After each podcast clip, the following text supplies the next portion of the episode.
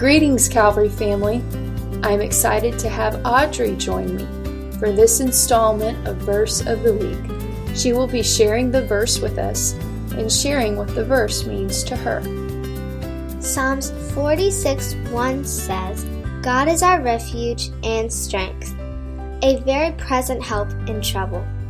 This verse tells us that God will always be there to protect us, no matter how bad the situations are. He will guide us and strengthen us no matter how rough things get. If you put your trust in God, He will take care of the things that are going on in your life. God is a present help. He will never be absent. If there is trouble, remember, He is very present. Happy memorizing!